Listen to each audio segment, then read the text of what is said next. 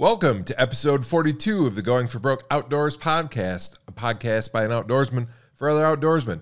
I'm your host, Jeremy Gillespie. If you didn't catch the title, spoiler alert, this is going to be the last episode of the Going for Broke Outdoors podcast.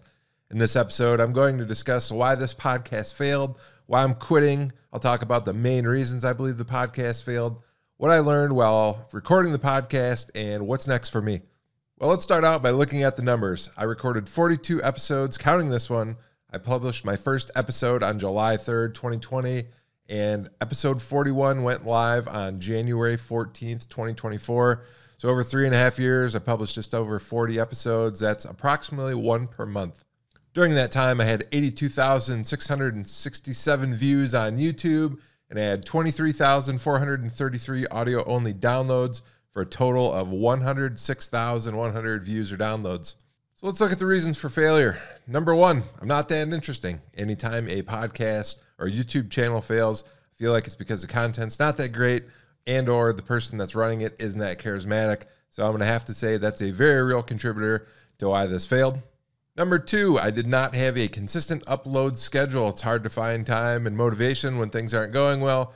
But I realized towards the end of this journey that I should have uploaded consistently right from the get go, uh, released episodes at a certain time and a certain date. I had some good momentum going early on, and I kind of fell off. And I think that was a big contributor to why this podcast failed.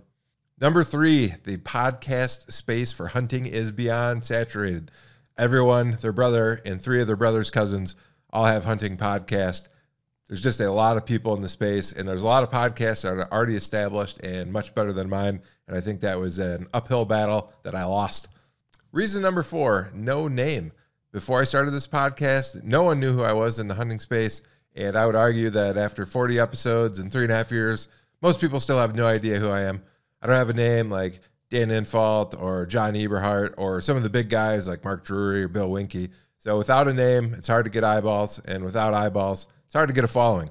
Reason number five whitetail hunting is basically solved, in my opinion. We've got more knowledge than ever thanks to GPS collars, trail camera surveys, and the host of other resources that are available to hunters. With that said, everything there is to say about hunting has probably already been said, and it's probably already been said 100 times. That's one of the complaints I hear a lot about hunting podcasts. Everyone says there's no new information, and I tend to agree with them. There's only so much information you can put out there, and almost all of it's been put out there. There's not a lot of new, unique, or interesting ideas, and I think that contributed to the low audience. Reason number six, I had poor branding. Specifically, my episode titles and my thumbnails were very inconsistent on my early episodes. I should have spent more time upfront planning and organizing a branding strategy prior to publishing my first episode. Reason number seven, I hosted exclusively on YouTube when I first kicked off my podcast. Part of the reason I did that is my goal is to get a thousand subscribers on YouTube, get monetized, and hopefully start earning some money. But when I kicked off the podcast, I had a lot of people requesting audio only downloads, which I didn't have, and I think I lost some of my audience there. I did eventually go to an audio host and start uploading my episodes there, but I feel like I had already lost some momentum at that time. And when you couple that with my inconsistent upload schedule, feel like that was one factor that definitely contributed to the failure of this podcast. Speaking of YouTube monetization, when I first got started, I researched how much I could expect to make monthly from monetization with a thousand subscriber audience. What I found is that it could vary widely, but I should expect to make between 50 and $100 per month in most niches.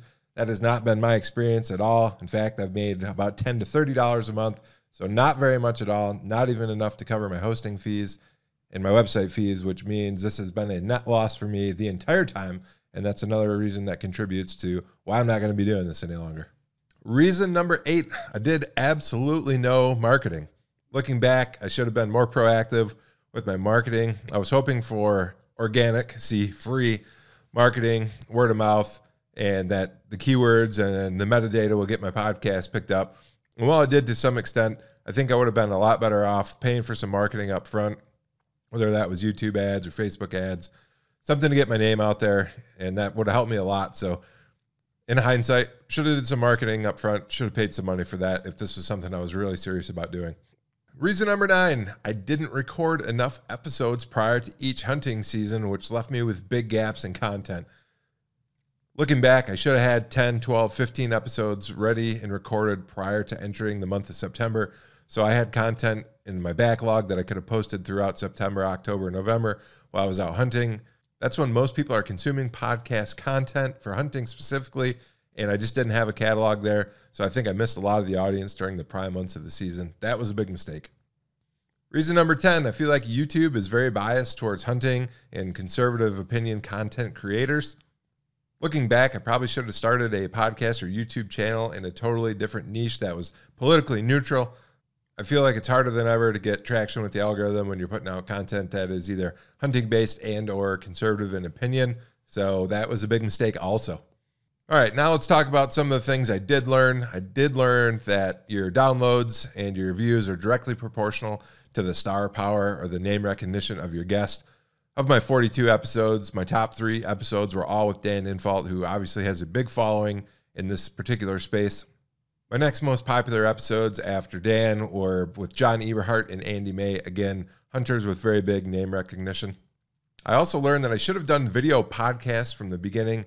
I had some previous experience recording audio for music, and I was very comfortable with the audio recording, but I didn't have the tools, the knowledge, or the resources to do video from the start looking back, that was a mistake. If I was starting over, I would have done video right from the beginning. Also, would have made it easier to chop the podcast up into shorter segments from two to 10 minutes. Probably would have made it more digestible. It's a big ask for someone to spend an hour of their time listening to a podcast, especially when it's new and unproven. I think I might have attracted a larger audience if I would have spent more time doing smaller clips from a longer video podcast episode. Lesson number three I learned that people aren't in a hurry to support a new podcast, especially when it doesn't have a consistent upload schedule. I had a link in every episode of my podcast where people could donate to help support the podcast with things like podcast hosting fees, website hosting fees, etc., which were a couple hundred bucks every year. Over the course of three and a half years, I received less than 15 donations. Those donations totaled less than $150. The podcast has always been a money losing venture, and it takes a lot of time, believe it or not, by the time you prepare, record, edit, post a podcast, think of topics, think of new questions, scheduling guests. That was also something that I struggled with. It was hard to get people on. A lot of people said no, they want to stay anonymous, or I didn't have a big enough following to attract some of the higher profile guests. So, uphill battle there. But long story short, it's just not a good return on investment for me. So, that's another reason that I'll no longer be doing it. So, what's next for me? What's next for the channel? I'm still going to keep hosting the Beast Report with Dan Infalt. So if you want to see me in a podcast capacity, go over to the Hunting Beast channel. You can check out our weekly show. It's live every Tuesday at 7 p.m. Central. I'll still be doing some product review videos on this channel because I like to do those. I think they're helpful. And in the future, I still plan on filming my hunts. I got some good footage from last year, especially elk hunting that I haven't released yet. I'm hoping to get an elk and incorporate that all into one film. And then I got a couple hunts this year planned. So I'm hoping to film those and still release some of that content. Before I close out here, I want to give a big shout out to longtime show sponsors, Stealth Outdoors and Hunting Beast Gear. These are great guys with great products. So if you're not already using them, head on over to stealthoutdoors.com or huntingbeastgear.com and check out some of the best products for mobile hunters in the whole industry. For those of you that are watching and those of you that have watched all along, I want to say thanks for the support.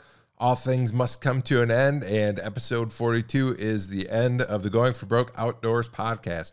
Thanks for tuning in and good luck this fall.